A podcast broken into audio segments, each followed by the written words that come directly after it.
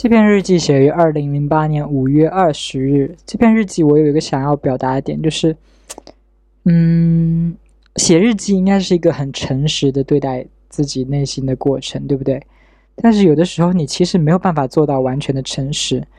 我不知道当时是为什么，嗯，当时可能你是青青少年，你把日记放在哪里，爸妈可能有看到，然后你就不敢把太。内心太怎么样的东西真的写下来，因为怕被读到，所以我这里其实在写我很介意的事情，但是我就把很多词换成了英文。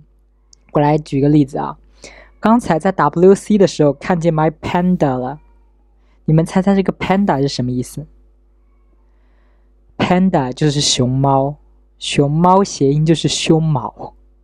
对我把。太羞于对我之前说过，发育对我来说是件很羞耻的事，所以我一直很羞于承认我身上的这些体毛，就是我开始发育，然后我身体的各种体毛开始出现，所以我把胸毛称作 panda，在日记里这样记录它。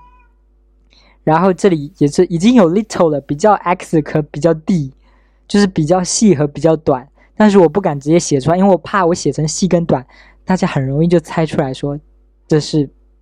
我在说我的毛了啊！以前真的是煞费苦心诶，为了想讲这个事情，又不敢讲的太直白，然后就用这种 天书的方式来记录。对，反正我这里篇就是记录了我很多就是毛发的那个有胸毛，对我来说是件很不好的事。然后我也看见我的胡子开始长一点了。我那个时候又矮，然后我又觉得我这么矮，我就发育了，然后。我我就我就无法接受，我就觉得长毛是一件很肮脏的事情，你知道，就是一个跟跟什么色狼啊，或者我不知道，可能是因为小时候看到的长毛的形象，毛多的人的形象都不是很好。唯一有一好的可能就是利威廉吧，利威廉那个台湾的偶像剧男主又帅，然后毛又多，对，反但是其他的基本上毛很长的、胡子很多的都是坏人。总之，我对毛这件事就是。不喜欢，然后那个时候又不敢让，又不敢明目张胆的剃胡子，然后被人家发现说啊，你已经开始剃胡子啦，那就更容易被人发现你已经发育的事实。然后我就是用各种英文掺杂图案来写的这篇日记，来写说我好想要去做脱毛手术，但是多少钱、多少时间我也不知道。然后我想要把我的络腮胡、我的身体、我的胸毛、我的腋毛。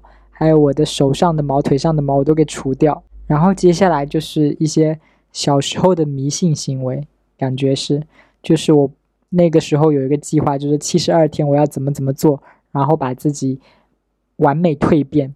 那个时候就是想要给自己的规划是在七十二天开始的第一天，我要穿一套全新的衣服，然后把我折好的星星放进木塞瓶里。折好的纸星星要在上面写一到七十二的数字，因为七十二是我的幸运数字，对我自己决定的。七十二是我的幸运数字，然后我就觉得我要七十二颗星星，正面是序号，背面是一个脚印，表示我一步一步的努力，一步一步的决心。每天晒两个小时的太阳，运动一个小时，临睡前倒立半个小时，睡满九个小时四十五分钟。这是我当时计划的长高的方法。哦，对，还有一个，这个也很像某种仪式的，把一颗戒指，就是当时买了一个挺好看的，我自己挺喜欢的一个戒指，把它放进那个木塞瓶，就是那个戒指当时可以戴到我的中指，中指是算已经是蛮粗的一根手指了，我就希望说七十二天之后，我可以把自己真的变长高长大，就那个戒指就原来只能戴中指，现在就可以戴到小拇指，就有种神秘的仪式，有没有？就是。你先把这个放进去，然后等我蜕变完之后，就把它戴到小拇指上，哇，完美！然后我就长高了。啊，小时候真的对那个计划，就是我的 lucky numbers 托呃，我的 lucky number 七十二，然后我就是要用七十二这个数字。哎呀，可惜呀，还是没有长高呀。这篇日记写于二零零八年七月一日。写的是什么呢？写的是飞轮海出新歌了，《出神入化》和《心窝》。然后我就是很喜欢炎亚纶嘛，在家里的墙上贴了他的海报，盯着墙上的海报看，发现说，就发现说炎亚纶其实有点小肥，从手臂上可以看得出来。然后日记里这样写的：想象一下，他可能没有 XJ，只有 FR。我现在猜了一下，我觉得这个就是因为我是用缩写嘛，我猜了一下，可能是说他没有胸肌，只有副乳。为什么这两个词我要用缩写啊？还是说其实我猜错了？我当时不是这个意思。嗯，也不能怪我，当年嘛，当年网络还没有很发达，然后小住在家里，你的日记本又随时可能被爸妈偷看到，所以你即便写日记，还是要偷偷有一些暗号，是只有你懂的。但是我相信现在小朋友应该不用担心了吧？应该网网上有各种各样的小号啊，或者怎样，总有各种渠道来帮你记日记，都不用这样用缩写，也不对。现在大家还是很爱用缩写。下面呃有一段话，我觉得还蛮有意思，就是我觉得说那个炎亚纶好像没有很瘦，然后有点胖，我就说他该锻炼了。接下来那个是我在有点小抱怨，说我是太在乎别人怎么看我了吧。接下来那句话是，但别人的想法也就是生活中的参照标准呐。嗯，哎，没想到以前我会这样说，就是我现在是那种。非常自由主义、非常理想主义的人，我就会觉得说，千万不要在意别人的想法，你内心什么想法最重要，不要去被别人的想法所左右。但是当时这个说法就很现实吧，就说别人的想法也是生活中的参照标准呢，因为你就是，比如说你有的时候不不参照别人的看法，你有的时候就是很自我、很迷失。嗯，然后接下来是。我写说，我有个同学高原给我发过一条短信，说帅有什么用？因为我当时可能表现得出我对爱美这件事非有很高的追求，非常在意这个事情。然后我那个同学就给我发短信说，帅有什么用？到头来还不是被猪吃掉了，哈哈哈！一个冷笑话。对他，我那个朋友就是呃，那个同学就是以一个开玩笑的语气来说，就是帅有什么用？然后我的反驳是。但飞轮海不就是因为帅？天哪，一下子红起来，都超过周杰伦啦！他有超过周杰伦吗？当年，I'm not sure about that。我大学的时候也有同学跟我讲过这样话，他就跟我说：“帅有什么用？帅又不能当饭吃。”可是我现在的工作，我现在工作就是做视频剪辑，要剪很多甲方的视频。甲方的视频呢，经常会请到一些模特儿，然后那些模特儿的工资有的时候。啊，我上次听到最夸张的一个是一小时一千八，一小时一千八的话，一天八个小时都一万多少啦？呃，反正不重要，就是人家一天的工资可能就超过一个月的工资了。当年还说帅又不能当饭吃，哇塞，用帅来吃饭可是太划算了吧？可太好吃了这饭。而且我想突然想起来，之前有一个理论，就是说如果你长得很好看的话，你可以变得很有钱。如果你很有钱的话，你也可以变得很好看。而且，呃，或者我重新说一下，就是如果你很好看的话，你可以用这个好看兑换成钱。就是你可能可以通过好看去做一些模特，做一些代言，代做一些什么平面的工作。然后你也可以通过很有钱变得很好看，就是你有钱之后，你可以去做整容啊，去做各种各样的医美啊，也有办法变得好看。所以当年真的是，当年好多人都爱说帅有什么用？可以当饭吃吗？可以，OK，可以。这篇日记讲的是我开始要实施我的变身计划，就是我要开始长高，所以我要计划在这七十二天之内跳台阶、摸高、倒立，通过这个方式让自己长高。我都忘了这个“摸高”这个词了，好像就是靠着墙，然后跳起来，然后拍着墙壁。就突然间想到那个笑话呢，就是郭敬明跳起来给了姚明的膝盖一拳，这个摸高感大概就是这个意思。这个这篇日记是这样写的：写于二零零八年六月二十号，汇报一下，昨晚倒立做不了，早上从楼下跳到楼上就用了三分钟，又跑回房间摸高了半个小时。躺在床上放放松半个小时，又不好意思让家人看到我在外面跳了台阶，在家里摸高又太大声，现在有点头疼。会不会是因为这个？我虽然计划着这些去让自己长高，但是我又很怕家里人问起，说：“哎，你你你在跳台阶是要干嘛？你这摸高是要干嘛？”我就觉得向他们解释说我要长高是一件很丢脸的事情。看了这篇日记之后的感想就是会觉得说，一个人住真好，一个人住你就不用向其他住跟你住在一起的人解释那么多有的没的，你可以想做什么就做什么。我大学的时候租那个宿舍，就觉得每个舍友都好烦，要不就是不做卫生，要不就是晚上打呼噜，而且男生宿舍就是会有各种恶心的事情，比如说有的人就是上大号，然后。马桶没有冲干净，然后上面就沾着屎，这种你就哎很气，你这你就是还有还有的就是我们当时大学宿舍的阳台就正常嘛，也没有小，就是正常的大学宿舍的阳台，大家会在上面晾衣服，就有的同学就有的室友，他要晾衣服的时候，他就会把你的衣服推到边边去，挤到一堆，然后他的就一件一件隔开来，气不气人？住宿舍的时候，就是有各种就是让让我不爽的点。当然，我也有让别人受不了的毛病。我会觉得当时，我记得我当时会觉得说，呃，那个厕所的冲水，当时厕所冲水太大了，我就会想让大家小便的时候都不要冲，这样可以省水。然后大家也觉得我很恶心。但是那个时候，我只是觉得说，都是我这群舍友有问题，换一个比较处得来的朋友，就不会发生这种事情了。就是我认为住在一起。出现这些矛盾，其实是因为那五个，因为我是六人宿舍嘛，我觉得是那五个人的问题，就是那五个都不是好相处的人，所以会发生这种事情。只要换一个比较处得来的朋友合租在一起，一定就不会发生这样的事情。于是呢，毕业后我就跟大学时期一个比较常在一起的同学合租了一套房子，结果也是矛盾不断，反正就让我很不爽。我现在可以列举他的好多罪状，比如说我们共用洗衣机。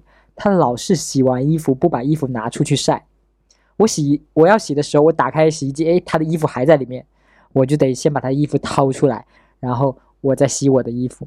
而且那个时候我要负责煮饭记账，记账就是记一些公共的支出，比如说我们一起去买菜，呃，不对，我们也从来没有一起去买的，基本上都是我去买菜，而且那个时候没有。普普啊，或者什么送货菜上门这些服务，或者是当时有我不知道，反正就是我背着个购物袋去超市买一堆食物回来放冰箱，我自己一个人买一一个人背回来，然后肩膀上还会被勒出一道痕的那种。我那个朋友也没有说要跟我一起去，反正这些都是我自己负责。我要记说买菜花多少多少钱呐，然后这些要平摊，就很麻烦。而且通过那次合租，我就知道为什么那些家庭主妇。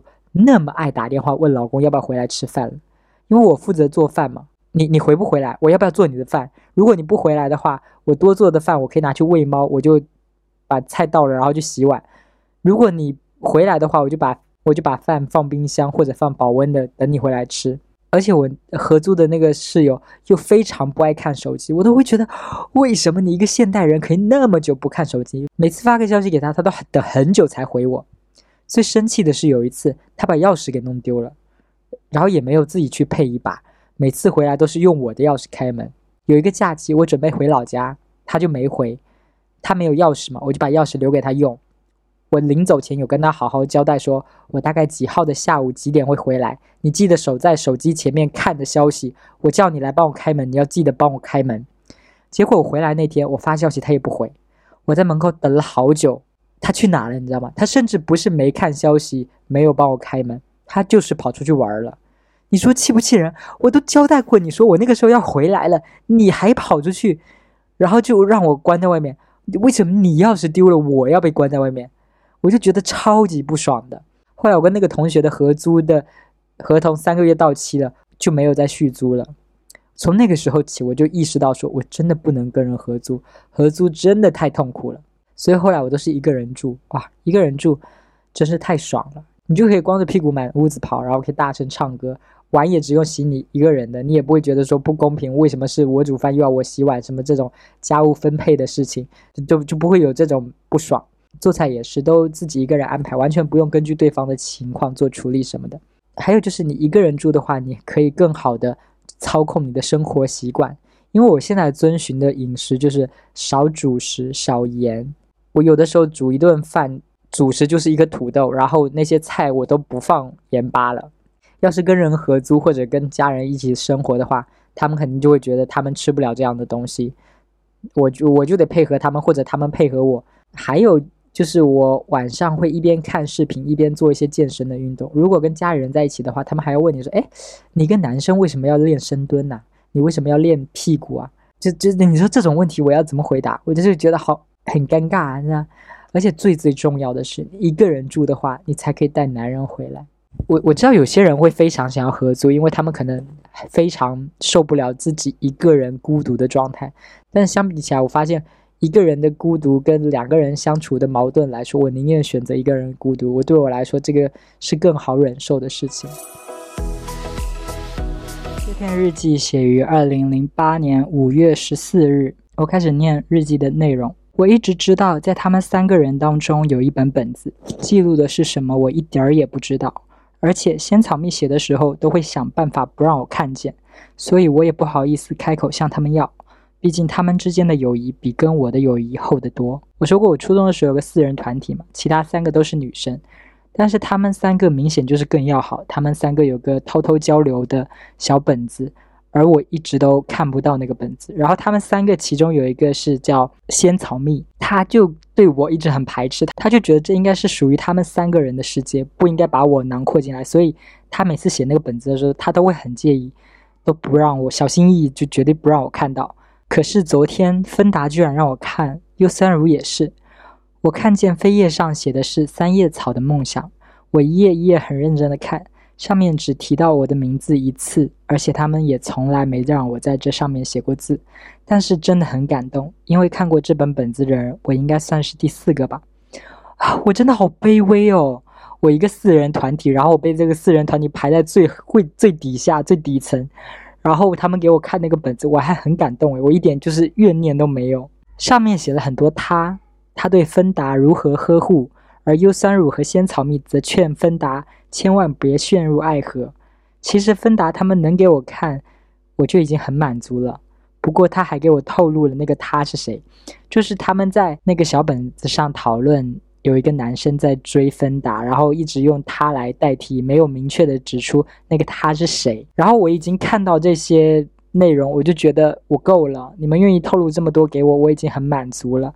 没想到呢，芬达又跟我说那个他是谁，那个他是我们班的一个同学，叫高红。就是对他向芬达表白，然后我这里我前面还很感动哦，说什么啊，他们愿意给我看，我真的好感动。后面我就开始就觉得说，嗯，芬达又没有长得很好看，为什么高红会向他表白啊？然后那个时候我有一个理论，我的理论叫“无人不追帅美论”，就是我就觉得不管你是好看还是不好看，但你喜欢的人一定是够帅够美的。但我不觉得我这个朋友，这个女生朋友芬达，有美到说值得被表白，然后我就会觉得，哈，真的吗？真的，真的跟他表白吗？就会觉得说，嗯，难以理解呢。读日记读到这段的时候，我就跟芬达分享了这段，因为我很好奇，说高红跟他表白，他为他们俩为什么没有在一起？因为我印象里就是高红人很高，然后长得也很端正。我很好奇，说芬达会嫌弃他不跟他在一起的点是什么？呃，于是我就跟芬达分享了这篇日记。后来芬达就跟我说，这个高红先跟班花表白，结果被班花给拒绝了，后来才找芬达表白的。我就啊，这是在谈恋爱还是在找工作啊？你大公司不要你就转战小公司，嗯，就非要就非要一定要找个女的吧？嗯，后来我就跟芬达瞎聊了一会儿，回忆了一下年少时光，他还挺感慨的，就是说当年他还跟我表过白，因为当年就是关系比较好嘛，他还以为说我也对他也有感觉，以为两个人会在一起什么的，结果就没有。后来他就把我们的聊天记录发那个朋友圈，就在他的那条朋友圈里面炸出了好多我们的初中同学，呃，因为他就。在那个聊天记录里，把高红这个名字给码掉了嘛？用马赛克涂掉了。就有同学在底下问说：“哎，向他表白的这个人是谁呀？”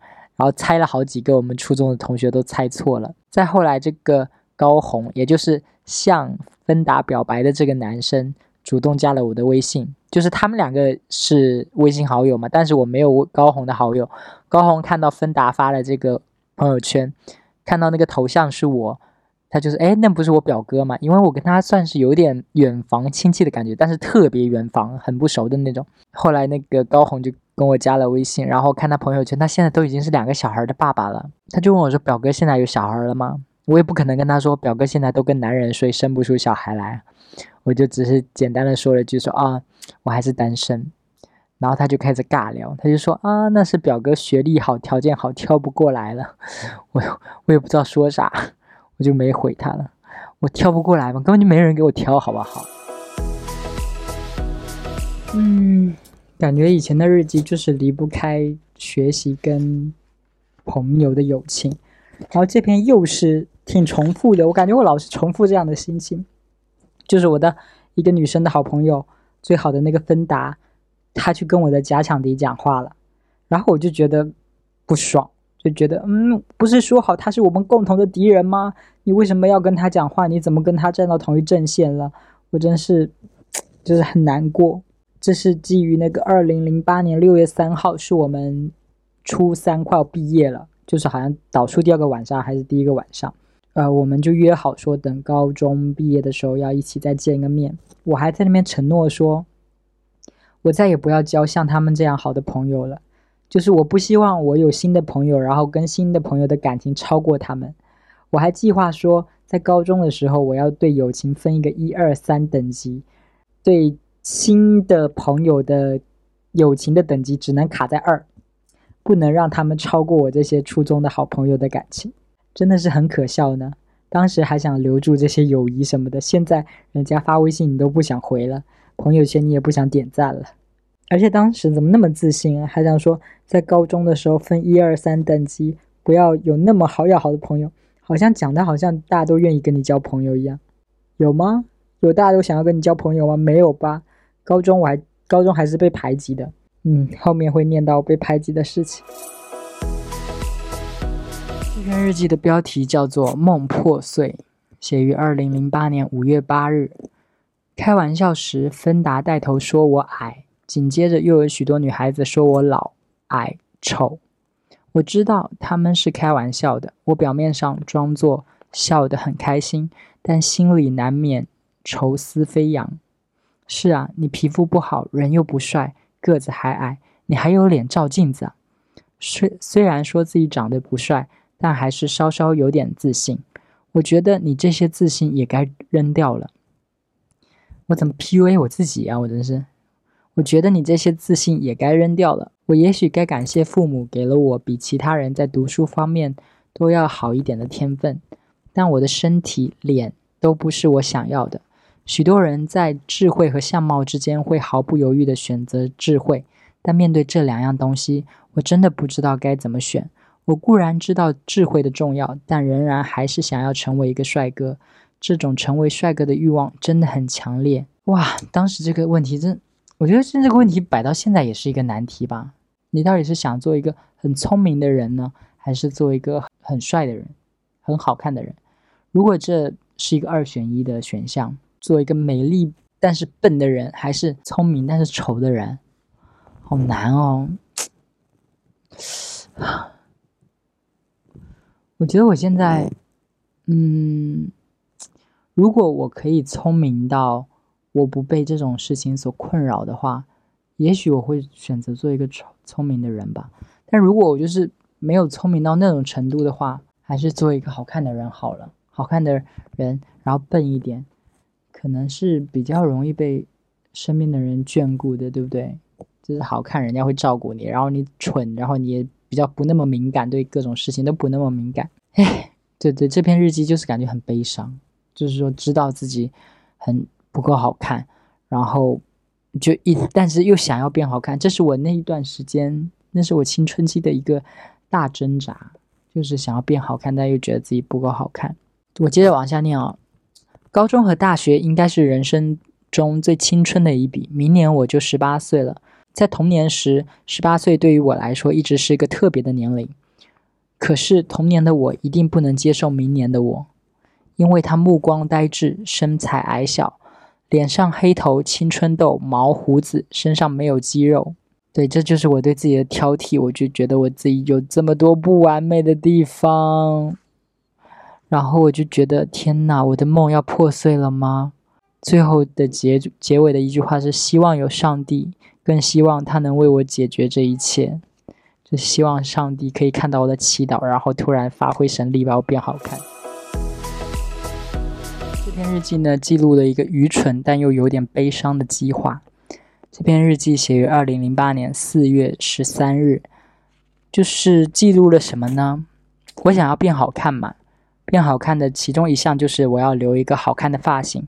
但是我说过，我爸对我的发型真的有非常。严重的意见，他就是希望我不要留长头发，希望我剪成寸头之类的。我经常因为这个事情跟他是怄气，然后生闷气、吵架之类的。我不懂他为什么那么要控制我的头发。为此呢，我就想了一个计划，我就想说我要跟我的表弟安排这么一出戏。就是那个时候我还没有中考，还还在质检。质检呢，就是中考的中考之前的一次模拟考。我决定就是。那次考试完之后，我告诉他们我一个很烂的分数，然后要在他们那边演一场戏，就是说，嗯，我质检之后，我要骗爸爸妈妈我考得很烂，不管他们是责骂我还是鼓励我，我都接受。然后写两条短信，一条给爸爸，一条给妈妈，里面表达的全是我的感谢，让他们觉得有点异常。我对他们的回应则是没事儿，但语气和脸色要很忧郁。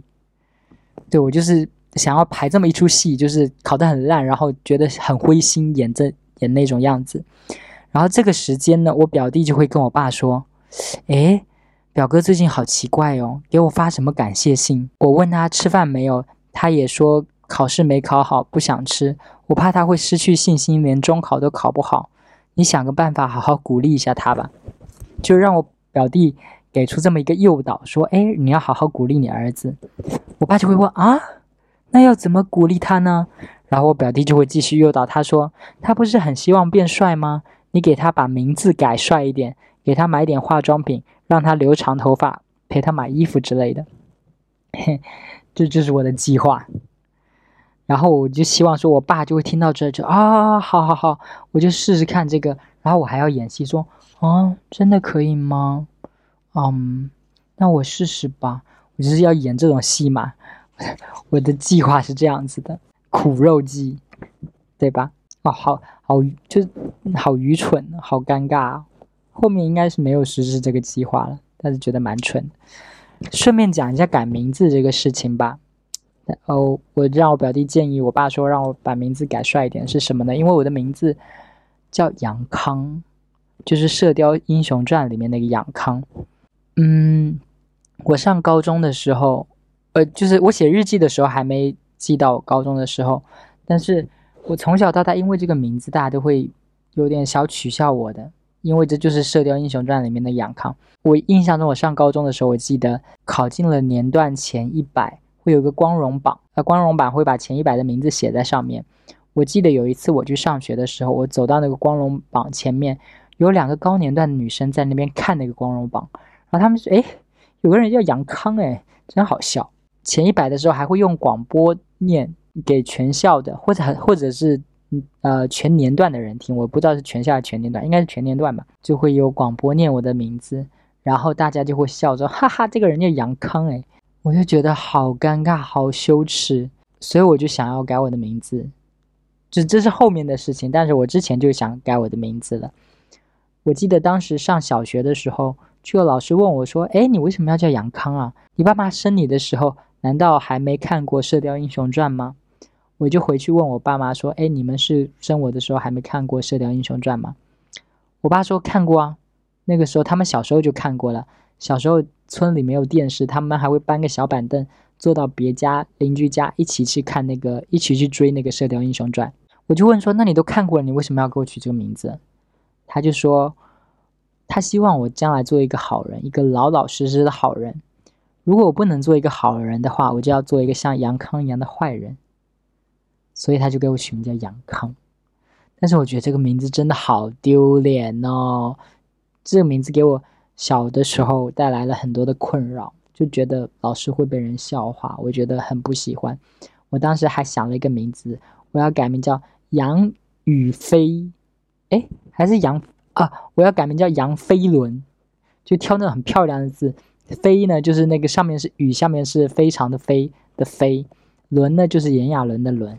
但是我后来就在长大之后，这件事好像就不怎么困扰我了，反而会觉得说，哎，这个名字是一个记忆点，大家会很容易把我记住。哎，你就是那个叫杨康的。对，现在这个名字对我来说就不是困扰了，反而还觉得挺好的。天呐，我我往后读了几篇我的日记，然后发现我真的实施了这个计划，就是我要跟我表弟做的那个蠢计划，我就报了一个假成绩给我爸，就是那个质检考试过后了，我报了一个假成绩给我爸，然后我爸就跟我妈吵架了，我爸非常生气，我就让我表弟打电话给我爸，我表弟就跟我回报，就是汇报说他跟我爸打电话的结果，我表弟说，我跟他说叫他安慰一下你，可他说他都烦死了。然后叽里咕噜骂了一大堆，还怀疑你早恋。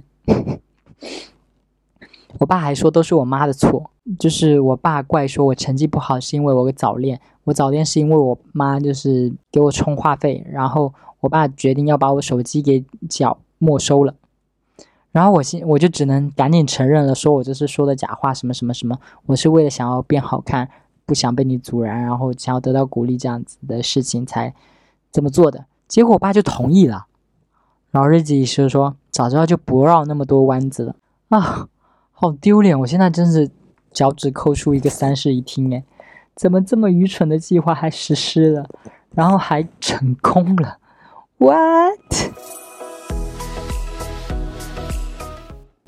这篇日记的标题叫做《名字是个困扰》，写于二零零八年五月十五日。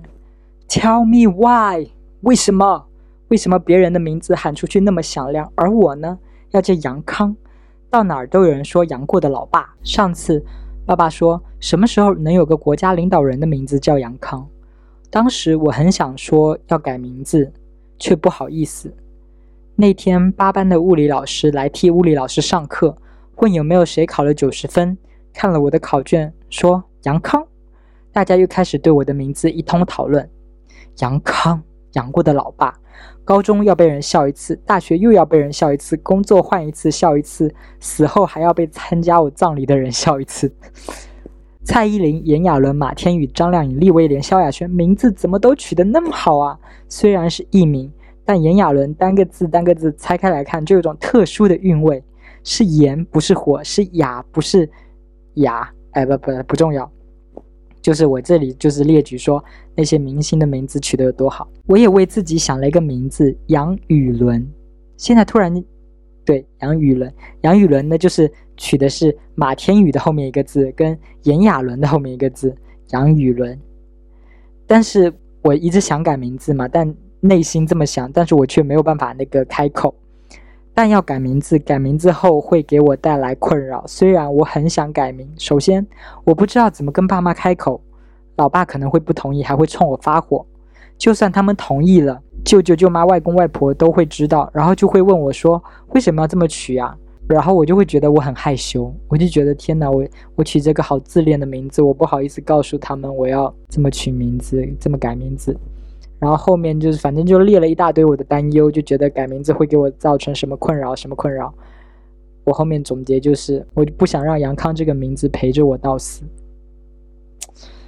唉，好可怜啊你。对，当啊，当时是不想要了，现在你已经欣然接受这个名字了，你也无所谓了，没有人会笑话你这个事了，或者你。哎，其实不是没有人会笑话我这个事的，现在我自己都会拿这个开玩笑。如果你记不住我的名字的话，我特地还会提一嘴，就是说杨康，杨过的老爸，就很好记我的名字了。嗯，对，以前以前觉得很困扰的事，现在其实无所谓啦。